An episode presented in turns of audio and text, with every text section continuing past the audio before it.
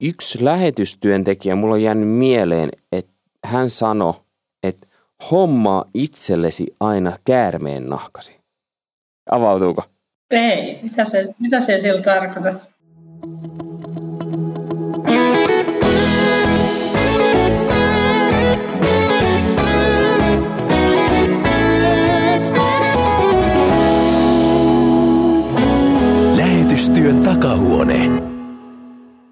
Tervetuloa kuuntelemaan Lähetystyön takahuonetta. Minä olen Mika Järvinen ja toimin tässä ohjelmassa kysymysmerkkinä ja ohjelman tuottaa Suomen evankelis-luterilainen kansanlähetys. Ja kysymysmerkkinä toimin sillä tavalla, että lähetystyöhön liittyy monenlaisia kysymyksiä eri osa-alueilla ja siksi tämä ohjelma on monesti suunnattu erityisesti heille, jotka on lähtemässä lähetystyöhön, mutta tällä kertaa aika vahvasti myös heille, jotka ovat lähettämässä lähetystyöhön, koska jakson nimi on Seurakunnan tuki lähetystyössä. Ja siksipä meillä on seurakunnasta paikan päällä Susanna Roitto. Tervetuloa. Kiitos paljon. Sä olet siellä Kuusan koskella äh, Jaalan kappeliseurakunnassa töissä. Menikö se näin? No itse asiassa Kuusankosken seurakunnassa on ollut 25 vuotta ja Jaalan kappeliseurakunnasta, tai silloin se oli ensin itsenäinen, niin 10 vuotta. Ja koska se on osa Kuusankosken seurakuntaa, niin siis Kuusankosken seurakunnan lähetyssihteeri, kyllä. Ja äh, sulla on jotain muutakin työtä siinä oliko aikuistyö jotenkin kuulu kanssa? Joo, alun perin se oli evankeliumistyön nimellä, mutta sitten se nimi on vaihtunut aikuistyöksi. Niin se on siinä rinnalla. Se on vähän niin kuin sitä evankeliumin kertomista Suomessa. Kiva kuulla. Hei, ja sitten täällä on Lähi-Itään lähdössä oleva Mikko, ja sen takia käytetäänkin pelkästään etunimeä. Tervetuloa. Kiitos, kiva olla täällä. Ja sä olet ollut myös seurakunnassa töissä, jos ei sun tämä kuvio sitä kautta tuttu myös. Kyllä. Mä oon ollut kymmenen vuotta kahdessa eri seurakunnassa ja siellä mä toimin myös, tai toisessa seurakunnassa mulla oli tehtävänä myös rovastikunnan lähetys vastaava jutut, niin sitä kautta näitä on tullut pohdittua. Ja kolmantena keskustelijana täällä on Asta Vuorinen, joka tällä hetkellä on Suomessa, mutta lähdössä taas takaisin Japaniin ensi vuoden puolella. Tervetuloa ohjelmaan. Kiitos. Asta, kuinka kauan sä ootkaan nyt ollut? Mä oon ollut yhden työkauden, eli neljä vuotta työssä Japanissa ja nyt tosiaan sit vähän pidemmällä kotimaan jaksolla, mutta ensi vuonna on tosiaan suunnitelma, että lähtisin sitten takaisin Japaniin. Ja Asta on tuttu myös podcastista kolme minuuttia rohkaisua, joka ilmestyy joka arkipäivä. Ja näitä on, monta sataa niitä on jo ilmestynyt niitä jaksoja. Oliko se 350 yli? Öö, varmaankin tuossa aamulla just tein, tai eilen tein podcastia, niin se oli joku sadas jakso tälle vuodelle. Mm. Mutta yhteensä on tullut vielä enemmän. Mutta hei, näitä käsitteitä kun vielä tässä käydään läpi ennen kuin aloitetaan. Eli seurakunnalla nyt ehkä erityisesti ajatellaan näitä meidän Evlut-seurakuntia, jotka toimii lähettäjänä täällä Suomessa. Ja Lähetystyöllä tarkoitetaan tässä yhteydessä sitä, kun mennään ulkomaille lähetystyöhön. Tässä yhteydessä. Ää, mutta lähdetään ihan liikkeelle siitä, että tämä jakautuu ää, seurakunnan, no, no, jakautuu tosi moneeseen osa-alueeseen tämä juttu. Mutta jos ajatellaan Suomessa, niin yksi iso rooli on seurakunnan vierailulla – siis kun lähetit käy seurakuntavierailulla. Niin Susanna, mitkä on tavallaan, jos ajatellaan, että tulee uusi lähetystyöntekijä, joka ei vielä ole kiertänyt seurakuntia, niin mitkä sun näkökulmasta on lähet, sen lähetystyöntekijälle odotukset seurakunnalta? Mietin niin päin, että odotukset on suuret, mutta tuota, mahdollisuudet on hyvin rajalliset. Että jos ajatellaan sitä, joka on lähdössä, niin sehän on ihanne tilanne, että saadaan nimikko lähetti tietää jo siinä vaiheessa, kun hän vasta lähtee. Meillä on aika monta ollut sille, että sopimus on tehty vasta, kun ollaan kentällä. Mutta jos olisi näin hieno tilanne, niin sitten se lähtöjuhla ihan Jumalan palveluksessa olisi tosi ihana järjestää ja sitten kiertää piireissä sen, minkä pystyy ja tässä kohtaa pitää vissiin sanoa ennen vanhaa pääsi kouluillekin, niin se oli aina tosi kiva. Mikko, sä oot ollut kanssa seurakunnassa töissä, niin mitkä silloin kun tuli vierailijoita, mitkä oli sun odotukset? No jotenkin semmoinen konkreettinen. Ensinnäkin siis just se, että, että henkilöt tulee tutuiksi. Jotenkin mä huomaan, että, että asioita on aina paljon helpompi hoitaa, kun on nähty livenä ja syöty yhdessä ja jotenkin istuttu vähän aikaa. Niin ylipäätänsä se kommunikointi on sitten aina sen jälkeen paljon helpompaa. Ja sitten taas kun lähetti on tullut vierailulle, niin että siinä syntyisi se aito yhteys. Sitä mä oon oikeastaan odottanut. Ja samalla myös itse mä oon odottanut ainakin silleen niin kuin salatulla tavalla, että, että lähetti pystyisi myös vähän innostamaan seurakuntalaisia ja seurakunnan työntekijöitä myös jotenkin elämään todeksi sitä uskoa, mikä on ja jotenkin sillä paikalla elää rohkeammin ja toimimaan rohkeammin. Ja niillä lahjoilla mitä on. Asta, sä oot kiertänyt jonkun verran, niin miten aito yhteys voi syntyä sun näkökulmasta? No kyllä se on yksi ratkaiseva tekijä, että näkee uudestaan ja uudestaan niitä samoja ihmisiä. Ja sitten on sellaisia seurakuntia, missä on sillä välin vaihtunut se lähetysyhteyshenkilö siellä seurakunnassa, kun mä oon ollut kentällä. Että ei ole tavannut sitä ihmistä, joka siellä seurakunnassa on tavallaan. Sitten mä oon vastaanottamassa, niin sitten kun etukäteen laittelee jotain viestejä, niin se on niin kuin erilaista kuin sitten laittaa niille ihmisille, joita on nähnyt jo useamman kerran. Mitä sellaisia asioita äh, sä, mulla jäi mieleen, kun Susanna sä sanoit, että mahdollisuudet on rajalliset. Niin mitä sä tarkoitit sillä käytännössä? Äh, no käytännössä sillä, että jos lähetillä on vain tietty rajallinen aika käyttää seurakunnassa ja toisaalta myös monta kertaa saattaa olla myös väsyneitä sen kenttäjakson jälkeen. Kun minulla on enemmän nyt kokemusta siitä, että lähetit tulee sieltä kentältä kuin se, että ne on lähdössä, niin, niin siinä on myös usein sitä ihan väsymystä, että ei kerta kaikkiaan jaksa, niin pitää senkin mukaan miettiä, että, että kuinka paljon voi käyttää tai antaa heille erilaisia paikkoja ja tilaisuuksia. Joo, se on kyllä totta, että riippuu vähän siitä Suomen jakson pituudesta, että jos tulee kolmeksi kuukaudeksi ja sitten on kymmenen seurakuntaa, mitkä sun pitää kiertää sen kolmen kuukauden aikana, pitää kesäloma- ja paluujaksoja, tavata kaikki sukulaiset ja viettää neljän vuoden perhejuhlat, niin siinä on vähän erilainen fiilis kuin mä oon nyt pidemmällä jaksolla, niin mulla oli vuosi siihen, että mä kiersin pelkästään niin kuin seurakuntia. Se oli se mun päätyö. Sitten mä tein just podcasteja ja jotain tapahtumia siinä ohella, mutta se pääjuttu – oli mulla koko vuosi kiertää mun nimikkoseurakuntia, niin siinä oli vähän erilaiset resurssit. Miten muuten, kun, tai siis lähdetään siitä liikkeelle, että minkälaisissa eri tilanteissa te olette kiertänyt. Susanna tässä mainitsi jo muutamia tilanteita, mutta missä te olette ollut? Oletteko te ollut jossain semmoisessa, mitä ei tullut esille? No siis me ollaan kierretty nyt Suomea sillä tavalla, että eteläisin paikka on ollut siis lähellä Helsinki, tai tuleva paikka on siis lähellä Helsinkiä ja pohjoisin ollut sitten jo tuolla ihan melkein Norjan rajalla pohjoisessa lähestulkoon. Niin siinä huomaa, että seurakunnissa on siis hyvin erilaisia tilanteita ja sitten nimenomaan seurakunnat on erilaisia. Ja meillä taas lisänä tulee se, että meillä on kolme- ja nelivuotiaat muksut mukana, niin sitten jos päivässä on vaikka monta tilaisuutta, niin sitten se paketti alkaa leviä jo siinä iltapäivällä. Eli hiljaisuuden retriitti ei ole mahdollista. Ei Vielä todellakaan. Tietysti vähän ehkä vaikea semmoisessa kertoakaan lähetystöstä, mutta joka tapauksessa minkälaisia tilaisuuksia sitten Asta, mitä kaikkea on ollut? Se on vähän vaihdellut. Silloin ennen kuin mä lähdin, niin oli just näitä niin kuin lähtöjuhlia ja lähetystilaisuus sitten sen yhteydessä. Ne oli melkein kaikki sellaisia.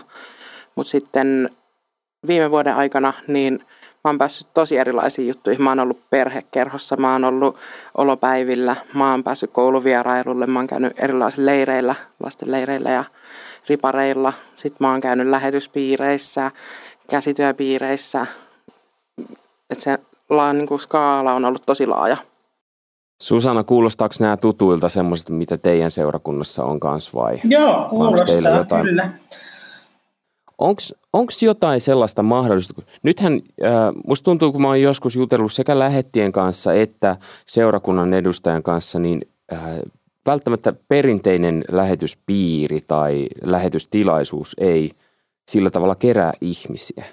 Niin jos sais spontaanisti nyt tässä vähän niin kuin haaveilla jostain uudesta, niin mitähän se voisi olla? No, mulle tulee yksi esimerkki, mitä jo käytettiin silloin, kun mä olin paikallisseurakunnassa. Silloin siis meillä oli ää, lähetyspappina henkilö, joka oli itse ollut lähetystyössä. Ja sitten oli nuorten leiri, se oli itse asiassa joululeiri.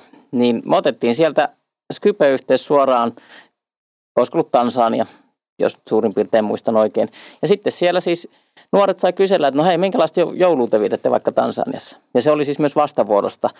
Ja nuoret olivat siis tosi innoissaan siitä. Jotenkin sellaista mä oon haaveillut myös joskus tulevaisuudessa. Öö, vastaan aina vähän sivuun, mutta mä olin siis yhden seurakunnan työntekijäkokouksessa paikalla. Se oli vielä vähän korona-aikaa, niin se oli Teamsin kautta, mutta siinä mä pääsin tavallaan näkemään ne kaikki seurakunnan työntekijät, ne näki mut, ja sitä kautta tuli sitten niin kuin vähän erilaisia kutsuja siihen seurakuntaan, että me, mut pyydettiin isoskoulutukseen mukaan, mikä oli sitten taas erilaista, kun mä olin niin kuin tosi monilla ripareilla ollut, ja sitten pääsinkin tapaan niitä isoskoulutettavia, niin sitten tota, siitä jäi semmoinen hyvä mieli, kun välillä tuntuu, että jos se lähetyssihteeri vaan yrittää siellä seurakunnassa, että hei nyt meidän lähetty on tulossa, että kutsukaa häntä mukaan teidän piireihin, niin joskus ne tulokset on aika laihoja. Mutta sitten kun pääsee niin itse, niin tulee se mun naama tutuksi kaikille niille seurakunnan työntekijöille, niin sitten se on varmasti heille myös erilaista kutsua se lähetti, että aa hei, sä oot se tyyppi, että tuuppa meidän tänne kerhoon tai tuonne piiriin. Aivan, just, just niin kuin Asta puhuit aikaisemmin, että se henkilökohtainen tutustuminen, se, että niin kuin tulee tutuksi, niin se pätee totta kai muihinkin työntekijöihin. Yleensä lä- lähetyssihteeri on se linkki, mutta se, että pääsee nuorten leirille tai lisäskoulutukseen, vaatii sen nuorisotyön innostuksen. Susanna, sä sanoit, että sä oot 25 vuotta ollut lähettisihteerinä. Joo, kyllä. Ja Kuusankosken seurakunnassa. Ku- kuinka sä oot huomannut muutosta tässä vuosien aikana? No suurin muutos on varmaan se, että ei ole enää niin pitkä aikaisesti lähetys, siis lähetystyöntekijät ei enää pysty sitoutumaan samalla tavalla pitkäjänteisesti vuosikausiksi, mutta myös toisaalta lähettäjätkään ei samalla tavalla ole enää sieltä äidin kanssa lähetysompelupiirissä aikanaan lähetysinnostuksen saaneita. Että molemmin puolin ehkä on semmoista lyhytjänteisyyttä tullut selkeämmin esiin. Jotenkin mä nyt en tunne sua kauhean hyvin, mutta sun kanssa kun on jutellut, niin mä oon huomannut, että sulla on edelleen intoa tosi paljon, niin jos sä saisit haaveilla jostain, mitä ei ole ollut suhteessa siihen, että lähetystyötä pidetään esillä, niin mitä se olisi? No siis minun suurin haave on, on saada viiä nuoret lähetyskentälle. Että ne pääsisi ihan niin kuin elävästi haistelemaan ja maistelemaan ja koskemaan ja tuntemaan sen, että minkälaista se elämä on siellä vieraassa kulttuurissa. Et siitä on ollut pari viritystä, mutta ne on tota, valitettavasti karjutunut viimeisin koronaa, mutta siis se on se minun suurin haave, koska nuorissa on tulevaisuus. Niin tämä on varmaan yksi tehokkain muoto se, että pääsee tukia käymään siellä paikan päällä, että näkee konkreettisesti niitä paikkoja. Minkälaisia kokemuksia teillä on siitä? No, mä oon itse ollut 20 teologian ekan vuoden opiskelijana siis Kroatiassa. Se oli viikon aktioreissu ja se oli silleen mielenkiintoinen, että siis oli, siis paikallisseurakunta järjesti sen ja mä mutkien kautta päädyin siihen porukkaan ja mä ajettiin kolme päivää sitten Helsingin satamasta Kroatiaan ja, ja sitten oltiin siellä kuusi päivää ja sitten taas sieltä ajettiin semmoisella pikkupakulla takaisin Helsinkiin. Ja se oli mulle tosi hyvä reissu monella tavalla. Ja yksi oli se, että se myös riisui sellaisen niin kuin vääränlaisen lähetysromantiikan pois. Että se olisi jotenkin hohdokasta, vaan se oli ihan rososta elämää siellä niin kuin Suomessakin. Ja sitten sama, ja tolle mä komppaan, mitä, mitä äsken Susanna sanoi, että, että nimenomaan se on se, mikä voi saada nuoret syttymään. Mutta sitten tässä on myös haaste se, että, että lähetyskentät on hyvin erilaisia Japaniin on aika kallista lähteä nuorten kanssa, kun sitten taas tuonne Etelä-Eurooppaan pääsee paljon halvemmalla. Niin se on tässä myös se haaste. Joo, kolmes päivässä ei ajeta Helsingin satamasta Oosakaan. Mutta tota, joo, mä oon kanssa silloin kun mä oon opistolla opiskellut nuorisotiimissä, niin meillä oli sitten opintoretki. Käytiin Saksassa, tavattiin kansanlähetyksen lähettäjä siellä. Ja ennen sitä reissua mulla oli just läheteistä ehkä vähän semmoinen kuva, vähän just semmoinen, että ne on vähän parempia kristittyjä ja ne on sitä niin kuin semmoista Jumalan soturijoukkoa siellä eturivissä, mikä toisaalta pitää paikkansa, mutta sitten kun pääsi tutustumaan lähetystyöntekijöihin vähän paremmin, niin huomasi, että hei, että nämä on ihan tavallisia ihmisiä, että ei ne ole mitään niin ylijumalia. Ja se oli ehkä semmoinen oivallus myös, mikä auttoi sit siinä kohtaa, kun itselle tuli lähetyskutsu ja mietti, että no voiko mä hakea, niin se, että no hei, lähetystyöntekijät on ihan tavallisia ihmisiä, että siihen ei ole mitään sellaista niin paremman kristityn vaatimusta, vaan nimenomaan päinvastoin. Susanna, sä oot ollut itse vierailulla tässä ihan vähän aikaa sitten. No kyllä, viime viikolla oltiin Kyproksella tapaamassa. Menni Mikko lähetti ja Sanna Suutarie ja, ja toki nähtiin siellä sitten Heinosen veljekset Satseiskan studiolla ja sitten Sirpa Rissanen Sansan lähetti, joka kertoi toivoa naisille työstä. Kyllä sen ihan pystyi käsin koskemaan, miten se 22 hengen joukko kaikki innostui ja puhuvat siitä tosi paljon, että mitä mahtavaa se on päästä näkemään ihan paikan päälle. Ja, ja sitten just se henkilökohtaisuus, että kun Sannallakin oli mahdollisuus olla koko viikonloppu meidän kanssa, niin siinä yksi sun toinen pääsi hänen kanssa juttelee ja kyselee ihan henkilökohtaisesti elämästä Kyproksella ja minkälaista on olla lähetystyössä ja muutakin. Ja mun täytyy sanoa nyt Siis mä sanoin alussa, että mä oon pelkkää kysymysmerkkiä, mutta nyt en pysty olemaan paikoillaan tässä. Mutta mun täytyy sanoa, koska mä oon käynyt Japanissa ja kans sekä lomamatkalla että työmatkalla ja sit sieltä on tarttunut vielä enemmän sitä innostusta itseensä. Ja sitten oli niinku valmis kertomaan siitä jollekin muullekin, mutta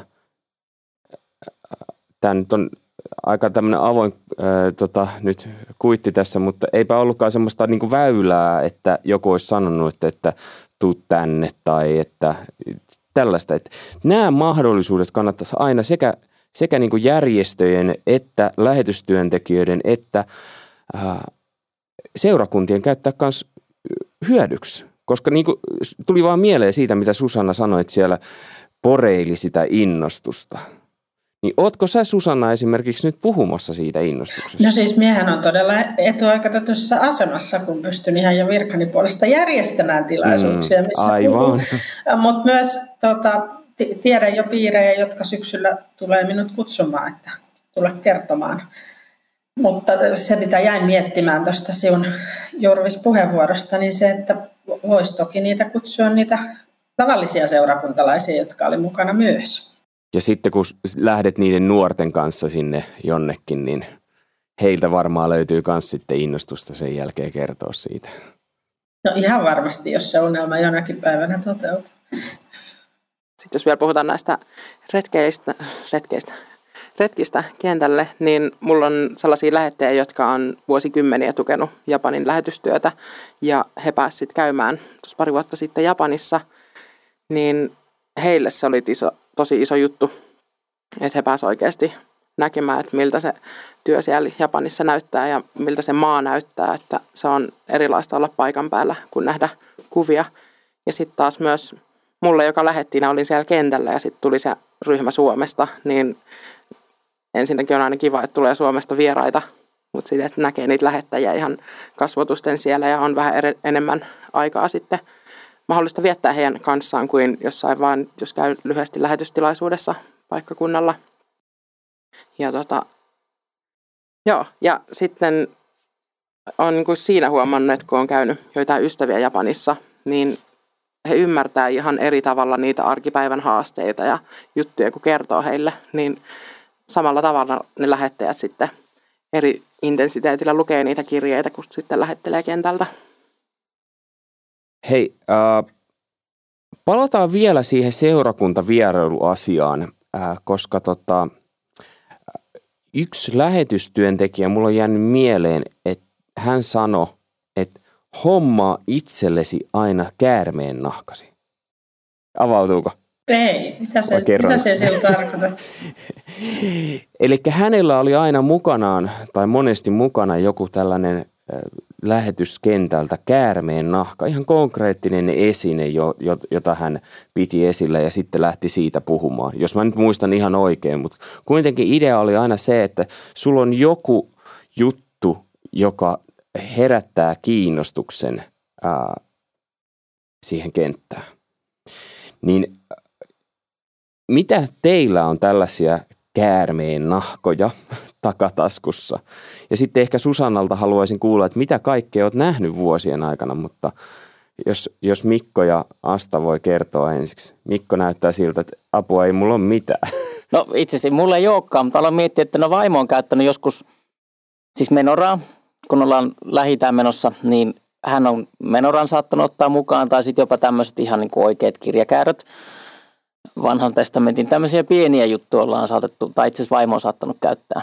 Mä taas on ehkä pelannut enemmän sitten siis kuvilla sillä tavalla, että mä oon heijastanut jotain kuvia seinälle samaan aikaan, kun mä puhun, että jos joku tylsistyy, niin voi katsella seiniä, missä on kivoja kuvia, mutta tuo on hyvä pointti, mitä mä en ollut ajatellut, että on joku, joku tikku mukana, mikä, mikä on tuotu sitten kaukaa jostain. Niin tik, joku pieni tikkuhan olisi hyvä sinänsä, koska kaikki joutuu tulee sieltä peräpenkistä lähemmäksi, kun kaikki suomalaiset yleensä peräpenkkiä aina änkee itsensä, vaikka siellä olisi kuinka ahdasta. Mutta joo, Asta. Joo, mulla näitä käärmeennahkoja riittää.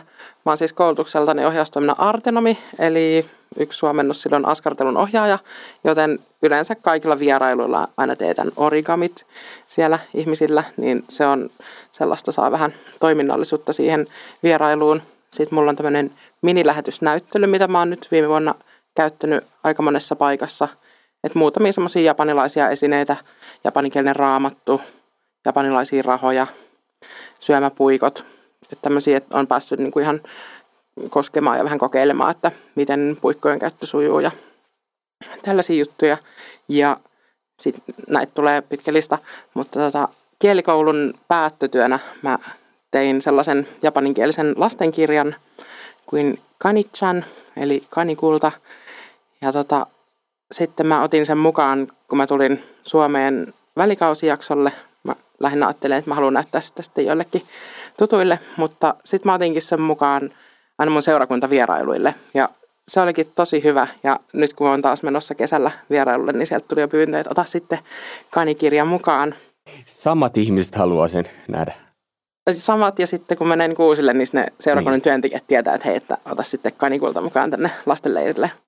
Öö, se on siis lastenkirja, se on japaniksi. Mä luen sen aina japaniksi ja käännän sen samalla suomeksi. Mun ajatus oli siinä, että kun kaikki sitä aina haluaa kuulla, että miltä se japanin kieli kuulostaa, että mä sanon nyt jotain japaniksi, niin sitten mun ei tarvitse keksiä siinä jotain ihmejuttua, vaan mä voin lukea sen kirjan japaniksi.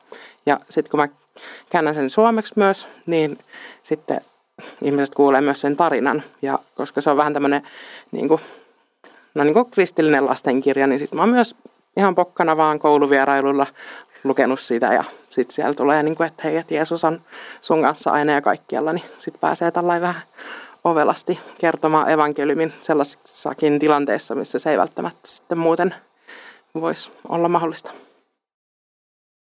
Susanna, minkälaisia käärmeen nahkoja sä oot nähnyt vuosien aikana? Mitä, mikä on jäänyt mieleen? Mm, ensimmäisenä mulle tuli sitten koko kärmän ajatuksesta mieleen se päiväparviainen, kuinka se tykkäsi aina seistä päällään ja sai sillä tavalla lapset innostumaan kouluille. No, mutta minulle itselle on jäänyt mieleen meidän pitkäaikaisen nimikko lähetin tämän Mario Brownin, ku, kuinka se kertoo evankeliumin Papua Uuden Kiinean lipun avulla, ni, ni, niiden symboleiden kautta ja värien kautta. Ja se, se oli minusta tosi hieno, varsinkin kun Suomen lipullahan se on ihan älyttömän paljon helpompaa. ja ja sitten toinen on jäänyt mieleen Seppo Vänskä, meidän entisen nimikko lähetin, niin tota, hän toi japanilaisen mainoslehtisen, siis tämmöisen, missä oli mainoksia, niin siinä noita erilaisia jumalakaappeja mainostettiin, niin se herätti suurta kiinnostusta ihan sen japanilaisen kulttuurin, mutta myös sen niin merkkien kautta. Se selvästi innosti tai kiinnosti tuolla kouluilla, kun Sepon kanssa kierrettiin. Eli monenlaisia juttuja voi käyttää siinä apuna. Hei, jonkun mielestä me ollaan nyt ehkä vähän aloitettu tämä nurinkurisesti, koska ö, otsikko on seurakunnan tuki lähetystyössä, niin me ei ole vielä puhuttu siitä, että mitä se seurakunnan tuki lähetystyössä on. Mutta siinä on aika monia vaikeitakin asioita varmasti, niin ö, lähdetään nyt vähän purkamaan sitä, että mitä on seurakunnan tuki lähetystyössä tai työhön. No mulle tulee mieleen tuossa, Susanna sanoi aikaisemmin, viittasit siihen, että lähetti saattaa olla, kun hän tulee Suomeen, niin hyvin väsynyt ja sitten kierretään intensiivisesti. Niin yksi, mitä me toteutettiin tuolla pohjoisessa oli se, kun, kun lähetit tuli perheensä kanssa vierailulle, heillä oli alakouluikäisiä lapsia, niin me vietiin heidät itse asiassa poroajelulle. Ja, ja kun nämä lapset on, oli elänyt itse asiassa ison osan ajastaan siis ulkomailla – ja mun mielestä se oli jopa heille ensimmäinen kerta, kun he kävi Lapissa, niin me sitten tarjottiin heille myös tämmöinen kokemus. Ikään kuin semmoinen virkistäytymishetki. Toki sitten oli muutakin juttuja, mutta tämä oli yksi semmoinen, niin kuin mitä me ajateltiin, että tämä voisi tukea heitä jotenkin. Kuulostaa hyvältä. Mulla on niin pohjoisessa seurakuntia, mistä mä oon toisaalta iloinen, koska on helpompi kiertää, kun ne on tässä aika lähellä kaikki. Mutta luulen, että täällä mua ei viedä poroajelulle. Mä, siis kun puhutaan tuesta, niin ensimmäisenä tulee mieleen tämä taloudellinen tuki, mutta lähetin näkökulmasta se on enemmänkin semmoinen niin paperiasia ja semmoinen niin tieto, että hei, että he tukevat mua taloudellisesti ja sitten tietää, että okei, nyt, nyt se puoli on niin kunnossa. Ja sitten tavallaan se muu on sitten sellaista, mitä niin itse haluaa, että hei, että on sinne seurakuntaan se yhteys ja mitä se tuki sitten voi sieltä olla – että mä oon niin Japaniin saanut postia, ihan niin kuin tämmöistä etanapostia, että on tullut jostain piiristä just, että siellä on kaikki kirjoittanut nimensä ja terveiset lähetille kentälle, niin ne on aina sellaisia muistutuksia siitä, että hei, en mä ole niin yksin täällä, vaan ne lähettäjät on siellä Suomessa ja ne muistaa mua ja ne rukoilee mun puolesta. Ja ne on sellaisia niin kuin, sit konkreettisia osoituksia siitä tuesta, kun mulla on se kortti siellä seinällä roikkumassa, että hei, että toi tuli sieltä seurakunnasta ja sitten tulee myös semmoinen hetki mieleen. Mulla oli vähän vaikea hetki Japanissa. Suomessa oli ollut joku perhejuhla ja mä olin videopuhelun kautta ollut siellä osallistumassa. Ja sitten sen puhelun jälkeen tuli ihan semmoinen hirveä koti-ikävä ja mä siellä itkin itseäni uneen juuri ja sitten puhelimeen tuli viesti. Suomessa oli yksi mun lähettäjäpiiri koolla ja ei he tiennyt, että mulla on semmoinen hetki siellä, mutta he oli päättänyt just siinä hetkenä laulaa mulle yhden hengellisen laulun ja he lähetti sen mulle viestillä ääniviestinä ja mä kuuntelin sitä laulua siellä itkukurkussa ja se tuntui niin kuin semmoiselta täydelliseltä lohdutukselta siihen hetkeen, että ja se on niin kuin jäänyt kyllä syvästi mieleen ja se tuli suoraan sieltä yhden seurakunnan lähettäjäpiiriltä. Susanna, Asta tuossa mainitsi tuon rahan, niin mitä sä ajattelet siinä vaiheessa, kun lähetystyöntekijä äh, joko viestittelee äh, lähettäjille tai, tai on seurakuntavierailulla, niin kuinka avoimesti, jotenkin tuntuu, että raha on helposti sellainen suomalaiselle asia, mistä ei niin välttämättä avoimesti puhuta, mutta kuinka avoimesti tällaisessa tilanteessa voi puhua rahasta? Hirveän hauska kysymys, koska lähetyssihteerin tuntuu, että tosi paljon työstä pyörii sen rahan ympärillä. Ja nimikkäsopimuksissakin se rahasumma on ihan niin kuin olennainen, että se olisi realistinen ja olisi se tuki, mikä sille lähetysjärjestölle menee. Niin kyllä siis se on myös helposti mitattava. Et, et voi mitata, että kuinka monta rukousta lähetin puolesta on, on rukoiltu, mutta voit mitata, että kuinka monta euroa tuli lähetysmyyjäisistä tai kuinka suuri kolehti oli, oli lähtöjuhlassa. Niin tälle lähetyssihteerinä minusta on hirveän helppo puhua rahasta, koska se on aina vapaaehtoista. Kolehti on aina vapaaehtoinen ja myyjäisiin osallistuminen on aina vapaaehtoista. Niin, ja sitten kun tietää, että se tarve on kuitenkin siellä toisessa päässä, niin itse tykkään myös puhua siitä rukouksen myrkytyksestä tosi paljon ja muistan, että oli aika, jolloin oli vihanen minun omille työkavereille siitä, jos ne ei muistanut Jumalan palveluksessa jokaisen lähetin puolesta rukoilla nimeltä. Mutta sitten minä olen päässyt itse tekemään esirukouksia ja todennut, että siinä on tosi paljon rukoiltavaa koko maailmassa. Että pitää tehdä vähän valintoja, että mitä millekin sunnuntaille ottaa. Mutta myös se vastavuoroisuus, että jos ei ne koskaan saa niitä lähettäjäkirjeitä, jos ei ne koskaan kuule niistä läheteistä mitään, niin nehän on vain nimiä paperilla. Jo, jo. Et eihän se ole samalla tavalla merkitsevä. Et siinä tulee sitten taas lähettien kirjeet tosi tärkeäksi. Et minkälaisia rukousaiheita, minkälaisia asioita lähetit laittaa. Et Minusta jotenkin surullisin on ne nimikkolähetit, jotka ei koskaan tule tutuiksi, että ne on sen yhden työkauden ja sitten ne kirjoittaa ehkä kerran tai kaksi vuodessa. Niin sitten on hirveän vaikea saada sille otetta ja jakaa ja yhdessä tukea sitä lähettiä. Sano vaan Mikko. Joo, tuo vastavuoroisuus on semmoinen ajatus, mitä, mistä mä tykkään tosi paljon ja että se voisi näkyä tosi laajasti.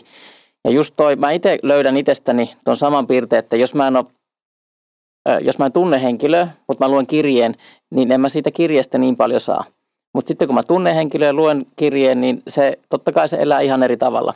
Niin siksi mun mielestä, mistä jo aikaisemmin tässä, kaikki puhuu, että, että silloin kun tavataan livenä, että se tapaaminen ja kohtaaminen toteutuu ensin sitä kautta, niin se on mielestäni aina hedelmällisempää. Ja siksi jotenkin, siis mä itse iloin, että me ollaan, päästy, tai ollaan pääsemässä nyt yhteen työntekijäkokoukseen myös seurakunnassa – niin se mun mielestä on sitä vastavuoroisuutta, että ikään kuin ainakin siinä mahdollistetaan se, että voi olla osa jotenkin yhteisöä.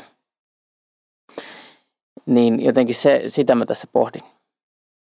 Ja vaikka vastavuoroisuutena sillä tavalla, että jos miettii vaikka lähettiä, joka on tehnyt vaikka pitkäänkin vaikka seurakuntatyötä ihan erilaisessa ympäristössä kuin Suomi, niin ihan saletisti hänellä voisi olla jotain annettavaa suomalaiseen seurakuntaelämään. Tai mä itse ainakin uskon. Ja myös toisinpäin, että jossain seurakunnassa voi toimia vaikka nuorisotyö tosi hyvin, niin miksei sitä tietotaitoa voisi hyödyntää sitten vaikka lähetyskentällä. Niin jotenkin tällaisia tilanteita mä näen liian vähän. Niin mä ajattelen jotenkin tämä otsikko on vähän väärä. Koska tämä on, että seurakunnan tuki lähetystyössä. Siinä voisi olla jatko-otsikko, että seurakunnan tuki lähetystyöstä – Eli just siis, että se vastavuoroisuus voisi olla jotenkin realistista myös niin päin, että mi, mi, mitkä on ne panostukset sieltä, seura, anteeksi, sieltä lähetystyöstä seurakunnalle? Mitä se voisi olla? Itse ajattelin, että kaikkein tärkein osa on se, että me tajutaan täällä paikallisesti, että me ollaan osa suurempaa kokonaisuutta että se ei ole vaan nämä me, meidän puitteet ja meidän rajat ja me, meidän niin kuin, resurssit, vaan että ollaan niin kuin, osa isoa Jumalan perhettä. Ja samalla tavalla myös niitä siskoja ja veljiä on siellä kauempana. Et joskus on ajateltu, että lähetystyöntekijät on vähän niin kuin meidän ulkomaan kirjeenvaihtajia. Sen takia me tarvitaan niitä lä- suomalaisia lähetystyöntekijöitä, että ne osaa kertoa meille suomalaisin silmin, että minkälaista se elämä siellä on ja minkälaisia tarpeita ja miten se Jumalan työ siellä menee eteenpäin. Koska totta kai paikalliset työntekijät on myös tärkeitä, mutta se yhteys ei synny ehkä samalla tavalla kuin just sen suomalaisen lähetystyöntekijän kautta. Asta ja Mikko. No Mikko vähän jo tuossa haaveilikin jostain sellaisesta, että mitä, mitä lähetystyöntekijä voisi olla antamassa sinne seurakuntaan päin, mutta onko vielä jotain juttuja, mitä tulee mieleen? Että Tietysti tästä tulee niin kuin aikaisemmin jo Susannakin sanoi, että monesti se aika on aika minimaalista, mitä lähetystyöntekijä pystyy antamaan. Mutta... No mulla on näitä ihan käytännön esimerkkejä. Yksi seurakunta pyysi multa semmoisen niin designin kuvan, mitä he halusivat sitten painaa tyynyliinoihin, mitä he myi sitten lähetysmyyjäisissä. Ja tota noin, niin onneksi oli siinä kohtaa aikaa, niin tein sitten pari mallia heille ja he sitten käytti niitä ja tota noin, niin myivät siellä sitten sellaisia, missä oli sitten japaninkielinen teksti ja kuva, minkä olin heille sitten piirtänyt ja kirjoittanut, niin nämä on semmoisia, mitä pystyy tekemään kauempaakin ja välillä on just miettinyt, että olisiko jotain japanilaistyyppistä käsityötä tai muuta, mitä voisi antaa sinne piireille, niin kuin että hei, että tehkää tällaisia myyntiin Suomessa – niin sitten se lähetystyö näkyisi myös ihan eri tavalla niissä lähetysmyyjäisissä. Varmasti Susanna ottaa kohta sun sähköpostin ylös ja alkaa lähettelee, että eikö teillä pyöri jotain käsityöjuttuja siellä kanssa? Yöri meillä on hyvinkin aktiivinen lähetyksen puuhapiiri, mutta he, he on tukee tuota kansanraamattuseuran Pietarin katulapsityötä. Että he ei ehkä olisi ihan valmiita japanilaisten kuvien painamiseen tyynyliinoihin. Niin, se, se on vähän eri, eri kategoria. Ja, se on siinä naapurissa, mutta siinä on kuitenkin vähän ero. Kyllä. Mutta hei Mikko, tuleeko sulla mieleen jotain? No siis mä mietin myös sitä, jos me otetaan vaikka semmoinen kohdeyleisö on väärä sana, mutta mä nyt käytän sitä kuitenkin tässä yhteydessä, että, että otetaan vaikka näin, että nuoret, jotka vähemmän, vähemmän ymmärtää lähetystyöstä, niin minkälainen maailma heillä on tällä hetkellä Suomessa? He katsoo lyhyt videoita esimerkiksi tosi paljon. Jos mietitään sosiaalista mediaa, niin kyllähän YouTube on lopulta siellä aika kärjessä.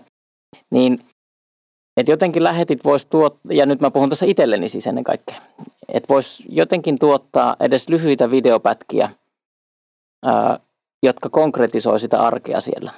Ja, se, ja kun mä mietin tätä aikaa, että se voisi olla semmoinen konkreettinen juttu, mitä, mitä taas kentältä voidaan tuoda Suomeen.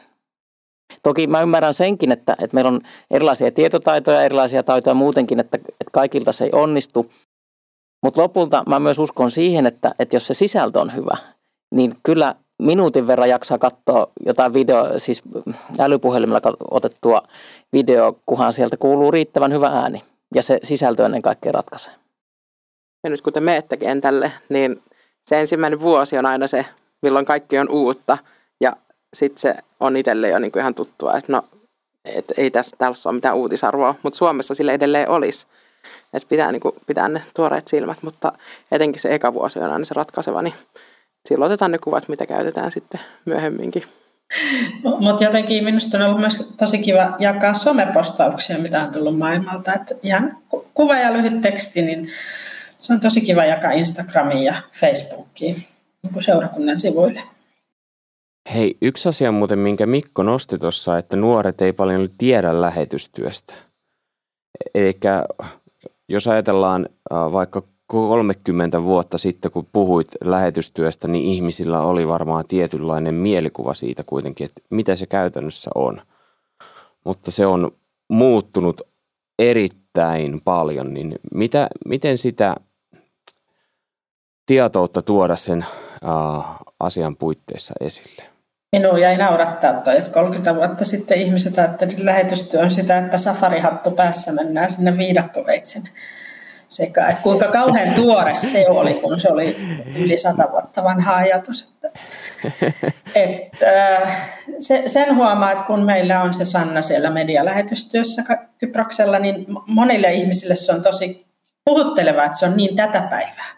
Ja se on niin, kuin niin äh, toisaalta laajoja ihmisiä tavoittavaa, että, että mm. Äh, se, se ei ole enää sitä viidakkoveitsellä menemistä, vaan nimenomaan sitä Eh, eri tavalla median hyödyntämistä.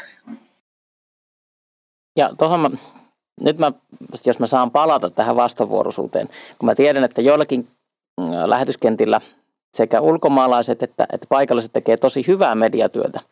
Esimerkiksi lähi niin mä oon pohtinut sitä, että miksei esimerkiksi Suomessa ymmärretä tehdä samanlaista mediatyötä välttämättä. No, siis totta kai tehdäänkin, mutta – mutta jotenkin siinä se vastavuoroisuus tuli, tulisi jotenkin, ja myös voisi oppia toinen toisilta, että, että jos Suomessa tehdään jotain tosi hyvää mediatyötä, niin sitä oikeasti käytettäisiin ja hyödynnettäisiin ulkomailla ja päinvastoin.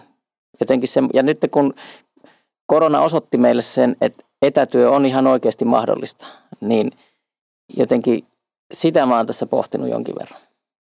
Voisitko sä Asta tulkata tämän vaikka japaniksi sitten vielä, kun on tehty tämä podcast-jakso? No, mun kielitaito on vielä sen verran heikko, että katsellaan sitten 30 vuoden päästä. Mutta joo, Asta, tuleeko sulla mieleen? Ei, mä oon siellä japanin kielessä, tai siis ylipäätään sitä kielikysymystä mä mietin tuossa jo aikaisemminkin, että sit jos täältä Suomesta tulee vierailijaryhmä Japaniin, niin aika harvalla sit on sitä japanin kielen taitoa, että sit tarvitaan aina se tulkki siihen väliin. Että tota, just toi ulkomaan kirjeenvaihtaja oli sikäli niin tosi hyvä – tota noin, niin sana, että se sieltä niin kuin suodattaa sen ja kääntää sen suomeksi.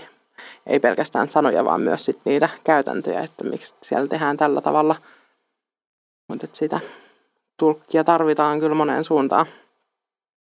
Hei, äh, tähän tietämättömyyteen liittyy myös se, että miten innostaa ihmisiä, niin mitkä asiat innostaa evankeliumin kertomisesta – siis nyt menee sanat solmuun kyllä, myönnän sen. Eli mitkä asiat innostaa ihmisiä siihen lähtemään mukaan, että kerrotaan evankeliumia ulkomailla, eli lähetystyöhön? Ensisijaisesti se, että itselle on se evankeliumi kirkastunut ja, ja se suhde Jumalaan on niin se lähtökohta sitten me ymmärtää myös, että on sitä hyvää, mitä haluaa jakaa muille ra- rajojen yli. Joo, mä uskon tuohon samaan, että jos mä en itse ole innoissani, niin miksi kukaan innostuisi siitä työstä, mitä mä vaikka teen. Mun mielestä se on ihan päivänselvä asia tietyllä tavalla. Ja myös semmoinen, että jos mä en ole itse valmis luopumaan, niin miksi, miksi sitten joku luopuisi ikään kuin omasta minun hyväkseni, jos nyt tällä tavalla voi sanoa. Että se myös liittyy siihen. Ja siis aitous. Että että ei esitä, vaan on ihan aito, niin mun mielestä se, se niin kuin menee läpi. Että meidän vierailulla niin mä huomaan, että siis ei aina, mutta kuitenkin silloin tällöin, ehkä useinkin, niin saattaa olla ihan sieluhoitokeskustelua sillä tavalla, että, että joku ihminen tulee meille juttelemaan omista asioistaan. Ja sitä kautta myös se yhteys syntyy. Eli ja, ja se taas, jotta tämmöinen tilanne mahdollistuu, niin sehän mun mielestä edellyttää nimenomaan sitä aitoutta. Että on ihan vain ihminen ihmiselle. Ja se myös sit saa ihmiset sitoutumaan. Samaa mieltä.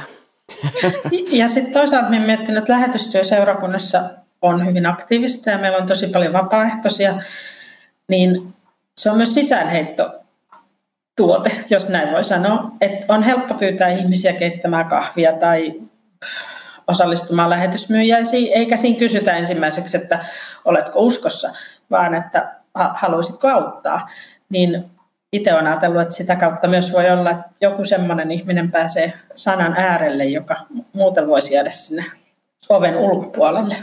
Niin saattaa vaikka kiinnostaa se kulttuuri tai se käärmeen nahka pelkästään, mm. jonka takia on kiinnostunut tulemaan paikan puolelle. Kyllä, tai sitten just, että on se tehtävä. Ajatellut paljon, että Jeesuskin ihan tavallisia kalastajia pyysi hommiin. Ja ehkä laittoi ensin hommiin ja sitten kolmen vuoden aikana kertoa, mistä tässä on kysymys. Hei, yksi asia, mikä tähän kanssa liittyy erittäin vahvasti, on se uuden sukupolven saavuttaminen siihen, että nousee uusia lähetystyöntekijöitä. Niin millä tavalla seurakunnat ja nyt nämä meidän lähetit, jotka tässä nytkin on tässä studiossa, niin millä tavalla me voidaan yhteistyössä tehdä jotakin sen asian eteen? No yksi on, mitä mä tässä on pohtinut, on myös, että mehän puhutaan tosi paljon siis asenteista. Ja jotenkin, tai mä itse olen ajatellut, että siihen liittyy asenteet sillä tavalla, että jos mä mietin tätä kulttuuria, missä me nyt eletään, niin tähän on hyvin yksilökeskeistä ja että ikään kuin mulla on oikeuksia ja, ja tota, mun pitää saada itselleni kaikenlaista. Niin nyt kun itse tässä prosessissa, prosessissa, että me ollaan lähdössä ulkomaille – niin mä näen, että se menee mulla päinvastoin. Että ennen kaikkea mun, mä jatkuvasti luovun kaikenlaisesta. Mä luovun omasta oikeudestani hallita kokonaisuuksia tai yksityiskohtia. Niin onhan tämä siis, niin tähän vaatii hyvin erilaista asennetta kuin mitä tämä kulttuuri meille tässä syöttää. Niin tämä on yksi mun mielestä, mikä, mikä täytyy olla sillä pohjavireellä. Ja jotenkin mun, mun lempipaikka on ollut jo jonkin aikaa siis Filippiläiskirjasta sillä kakkosesta, että olkoon teillä Kristuksen mieli – tai olkoon teillä sellainen mieli kuin Kristuksella oli, ja sitten se jatkuu, että, että hänellä oli Jumalan muoto, mutta hän luopui oikeudestaan. Sitten se jatkuu, ties kuinka monta jaetta siinä. Niin osataanko me täällä, me suomalaiset kristityt, ikään kuin tuoda tällaista asennetta ihan meidän omissa yhteisöissä. Että jos meillä, meidän yhteisöissä ja seurakunnissa ei ole tällaista asennetta, niin ei me koskaan tulla saamaan myöskään lähetystyöntekijöitä. Olin, Sus... olin aika paatoksellinen, mutta, mutta, tuota, mutta näin ajattelen. Mutta ei mennyt äänisärölle, en ainakaan huomannut. Ei mennyt. No, itse ajattelin, että myös se nuorisotyö ja lapsityö ja ihan sieltä niin kuin pienestä pitäen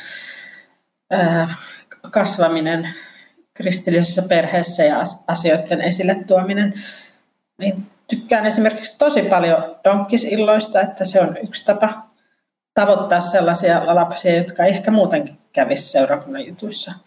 Ja miten se on? Pikkuhiljaa taivuttamalla, ei, ei kukaan hetkessä, vaan askel askeleelta. Mä lähinnä mietin, että miten se lähetyskutsu tuli itselle. Et en mä lähetystyöstä tiennyt juuri mitään siinä vaiheessa, kun mä tulin kansanlähetysopistolle opiskelemaan lukion jälkeen. En mä tiedä, mikä on kansanlähetys. Et täällä mä sitten tutustuin ja jouduin myös vastatusten sen kysymyksen kanssa, että mikä on mun paikka lähetystyössä. Ja pitkään mä ajattelin, että mä oon lähettäjä, että en ole lähdössä mihinkään muualle kuin takaisin sinne omalle kotipaikkakunnalle elämää tavallisen ihmisen tavallista elämää. Mutta Jumalalla oli vähän erilainen suunnitelma mun varalla ja sitten jossain vaiheessa ymmärsin, että se on muuten ihan hyvä suunnitelma, että voin lähteä siihen mukaan. Mutta tota, niin. Mutta että miten siihen olisi voinut vaikuttaa, niin mä en tiedä. Tai että miten niin kuin jakaa sitä muuten kuin, että tänne vaan opistolle kaikki pohtimaan sitä samaa asiaa, että mikä on teidän paikka olla lähtemässä vai lähettämässä. Et molempia tarvitaan. Niin se on tavallaan se sun reitti, mutta Mikolla on taas erityyppinen. Niin, mä tuossa kun mä kuuntelin Asta, niin mä aloin pohtimaan just sitä omaa prosessia ja se on ollut tosi pitkä. Ja, ja, ja no siis selkeästi voi sanoa, että se konkreettinen kutsu tuli, kun meille tuli puhelinsoitto, että kiinnostaako teitä lähetystyö lähidässä. Ja sitten me hetken pohdit, no viikko me pohdittiin ja rukoiltiin ja vastattiin, että kyllä se meitä kiinnostaa. Mutta toki me oltiin jo vaimon kanssa pohdittu sitä jo useampi vuosi, että, että onko niin, että me joskus lähdetään. Et sillä tavalla, siis mä mietin sitä omaa prosessia, että mä kyllä joskus kans semmoisen ehkä opiskeluvuoden ihan alkuaikoina mä jotenkin kuvittelin ja ajattelin, että kyllä semmoinen suomalainen keskiluokkainen elämä on mua varten ja sitä mä haluan tavoitella. Ja nyt se näyttää menevän aivan, aivan toisinpäin. Niin mä uskon myös, että Jumala, Jumala yllättää ja koskaan ei pidä sanoa koskaan, koska mä oon ainakin itse joutunut lunastamaan ne omat vannoutumiseni, mutta, mutta mikä se sun kysymys sinänsä tässä nyt oli, Jurvis? Se oli vaan, että oliko sulla kuinka erityyppinen Niin. tämä. No- Mutta toi nyt kuulostaa jo vähän erityyppiseltä. No ehkä vähän, joo siis sillä tavalla, että mä oon käynyt kyllä kansanlähetyksen riparin 15-vuotiaana ja, ja lähetystyö siis ei ollut täysin vieras asia. Että kyllä se on ollut, ja sitten äitini on tilannut tyyli jotain kylväjälehteä kotiin ja siis ties mitä siis ihan niin kuin koko kristillinen kirjatyylilehti on tullut meille kotiin, että se ei ollut vieras asia. Mutta sitten ehkä se tärkein onkin ollut se, että, että mikä se mun oma paikka on tässä. Ja jotenkin siihen kutsuu vastaaminen sitten on tuonut tälle polulle. Ja ehkä jotenkin, nyt kun tässä pohditaan vaikka nuorten tai uuden sukupolven löytämistä tai kasvattamista, niin mä myös sit- sitä on miettinyt, että kuinka paljon me ylipäätänsä puhutaan siitä, että meillä on joku paikka. Että jos mä mietin tästä aika stereotyyppisesti sunnuntaitilaisuutta, oli se nyt jopa kirkkokunta tahansa Suomessa, niin onhan se enemmän tai vähemmän semmoinen, että, että istutaan, kuunnellaan puoli tuntia, viipa puolitoista tuntia ja sitten lähdetään kotiin. Niin kannustaako se ikään kuin meitä etsimään sitä omaa paikkaa aidosti tässä arjessa? Että, että jotenkin mä en usko siihen, että, että Jumalan valtakunnassa olisi sivusta katsoja, vaan kaikilla on oma paikkansa. Kaikkien ei toki pidä lähteä ulkomaille, mutta kaikilla on oma paikkansa.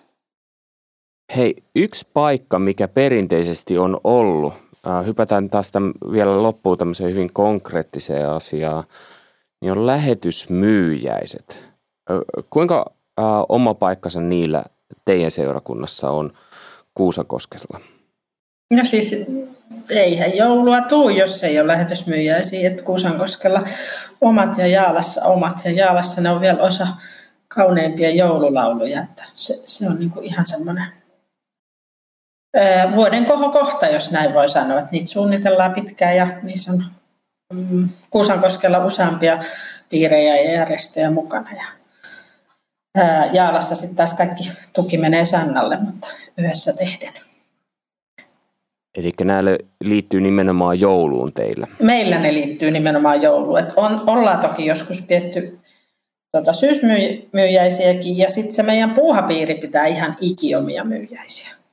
Et just teille laski viimeisimpien myyjien, myyjäisten tuotoja. Se oli yli 900 euroa, että kyllä ne ihan itse asiassa, nyt mennessä sanoa vä- väärin, kun se pelkät setelit oli 1700. Että se meni siis tuonne 1800 yhdet myyjäiset, mutta oli siinä toki, he oli myynyt keväällä mu- muuallakin.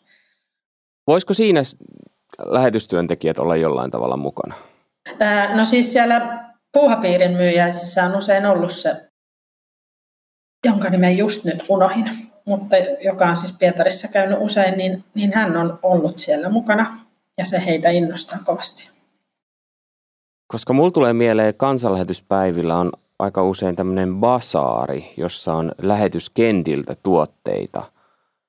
Niin onko teillä ollut koskaan sellaisia, että on vaikka jostain Kreikasta kreikkalaista saippua tai jotain muuta vastaavaa. Nykyään niistä isoista automarketeistakin saa vaikka minkä maalaisia tuotteita, mutta joka tapauksessa jotain sellaista, mitä ei ehkä saiskaan, niin onko teillä ollut sellaista? Aikaisemmin oli enemmän, että lähetysseuralla oli ihan semmoisia myyjäispaketteja, mitä sai tilata, että sitten pystyi myymään niitä eteenpäin. Mutta se tuntuu, että just kun niissä automarketeissa on, niin se, se on toisaalta jäänyt ja että ei ole samalla tavalla. Elikkä... Mutta sieltä Pietarin katulasten tekemiä töitä on ollut myynnissä. Eli siinäkin olisi yksi mahdollisuus. lähi voisi löytyä jotain, Mikko. Kyllä, sieltä jotain mineraalisuolaa saa ihan taatusti. Mä luulen, että jos ne liittyy sen oman nimikkolähetin työhön jotenkin, että just viime kesänä meillä oli sitä kreikkalaista saippua myynnissä tuolla basaarissa, ja se oli yhden meidän lähetin, niin kuin, mä en ihan tarkkaan tiedä mikä sitten hänen työkuvionsa siellä, mutta että hän on niin kuin, tehnyt sitä saippua asiaa niiden tota noin, niin paikallisten ihmisten kanssa, ja että se raha sitten taas meni niin kuin suoraan siihen työhön. Että sitten jos sillä on se näin selkeä linkki, niin mä luulen, että sit se on niinku ihan erilaista kuin että haetaan jotain vaan sieltä automarkista, että tässä on nyt sitten sitä kreikkalaista saippua, että kun meillä on se lähetti siellä Kreikassa tai Kyproksella, mikä on vielä siinä naapurissa. Mutta sitten jos se liittyykin suoraan siihen Sannan työhön jotenkin, niin sitten se olisi niinku ihan erilaista. Eli sillä siellä... saippualla oli siis tarina, eikö näin? Kyllä. Kyllä. Eli tarinallisuus, tämä on muuten hienoa, tarinallisuus varmasti kiehtoo ihmisiä sekä siinä käärmeen nahkasta, mä oon toistellut koko jaksona ja sitä käärmeen nahkaa. Kiitos hänen tälle lähetille, jolta mä oon nyt sen varastanut. Ja, ja tota, tarinallisuus tällaisessakin yhteydessä voisi olla hyvä. Ja tarinallisuuteen liittyy myös se, mä nyt ehkä vähän palaan tähän vielä, että miten nuoria voisi saada mukaan, mutta et, siis kyllähän maailmasta löytyy ainakin joitakin siis hyvinkin tuotettuja lähetysleffoja. Ei tästä ole kuin kuukausi, kun mä katoin kotona puolentoista tunnin lähetyselokuva, mikä oli siis tuotettu tosi hyvin, niin kyllä se vaan meni iholle kuitenkin siinäkin hetkessä. Pystytkö sanoa nimeltä? End of the Spear, eli onko se nyt sitten keihään kärki suomennettuna, mutta että lähetyslentäjistä kertoo, tai yksi heistä oli lähetyslentäjä. Ja perustuu mm, tosi tapahtumiin. Todellakin joo. Kyllä. Joo, löytyy.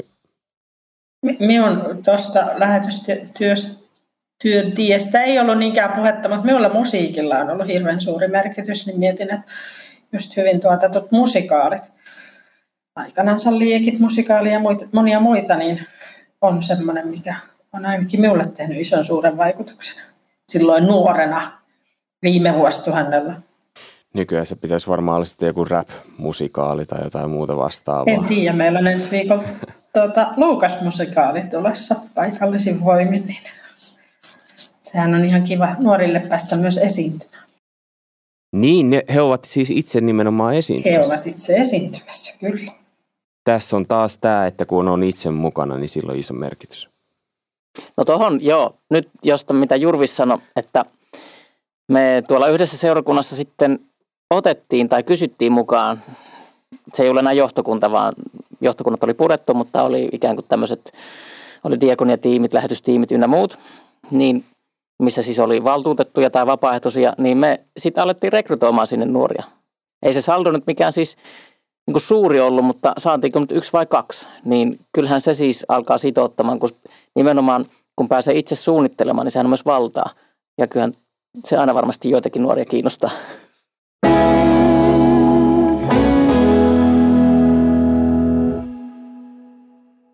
Hei, äh, Mä ajattelisin jotenkin, että kaikki mistä me ollaan puhuttu tässä, niin jollain tavalla voidaan sitoa myös siihen vuorovaikutukseen seurakunnan ja lähetystyöntekijän välillä.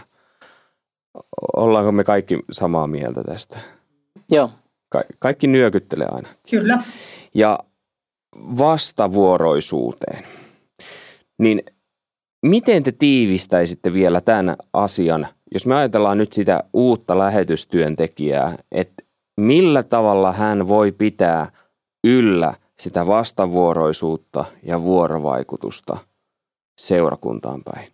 Niin, että se ei ole pelkästään sitä, että lähetystyöntekijä on käsi ojossa, että minä haluan tätä, minä haluan tällaista tukea, vaan että siitä tulee oikeasti vastavuoroisuutta ja vuorovaikutusta.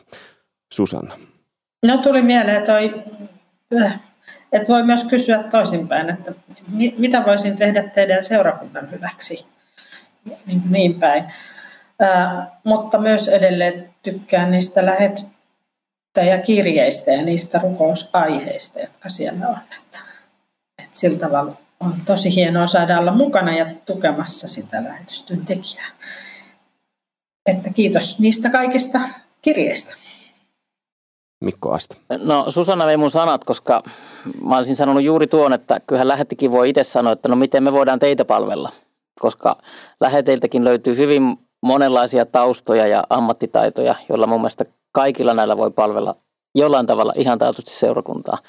Niin se on myös sitä vastavuoroisuutta, että lähdet itse sanoa, että no hei, miten me voidaan auttaa tai palvella tai jeesata. Joo, mulle tuli ensimmäisenä just ne kirjeet mieleen, että – kirjoittaa säännöllisesti ja kirjoittaa sellaisia kirjeitä, mitä on kiva lukea siellä ja käyttää vähän vaivaa niihin kuviin, että on semmoisia kivan näköisiä kuvia. Itselle se visuaalisuus on tosi tärkeää, niin kyllä se myös näkyy niissä mun kirjeissä. Ainakin uskoisin näin. Näkyy se. No niin, mä alan tilaamaan Astan kirjettä heti tästä eteenpäin. yes, M- mun kirjeistä löytyy paljon kirjoitusvirheitä. Tosi kiva.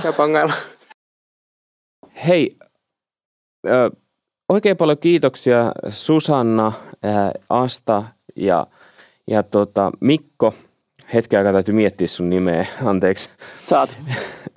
Mutta vielä, millä sanoilla te haluaisitte rohkaista uusia lähetystyöntekijöitä? Mä kysyn sen takia tämän, että me ollaan tosi paljon nyt sanottu, että, että tällaisia asioita pitää tehdä ja tällaisia olisi hyvä tehdä – niin millä tavalla te haluaisitte rohkaista sitä uutta lähetystyöntekijää, ettei tämä kaikki nyt kuulosta lailta, vaan tähän tulisi evankeliumikin?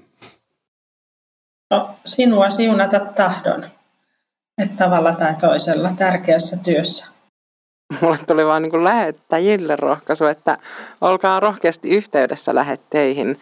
Että se, että joku lähettää jonkun viestin Suomesta tai saati, jos tulee ihan paperikirje tai kortti sinne kentälle, niin se on aina sitä niin kuin yhteydenpitoa ja tota noin, niin, et ei me eletä missään kuplassa siellä vaan, että oikeasti on kiva, jos joku ottaa yhteyttä ja kysyy, että miten menee ja kertoo Suomesta vaikka jotain, että nyt tuli puoli metriä lunta yhdessä yössä, niin sitten voi olla kiitollinen siitä, että siellä Koopissa ei nyt selakaan sitä lunta.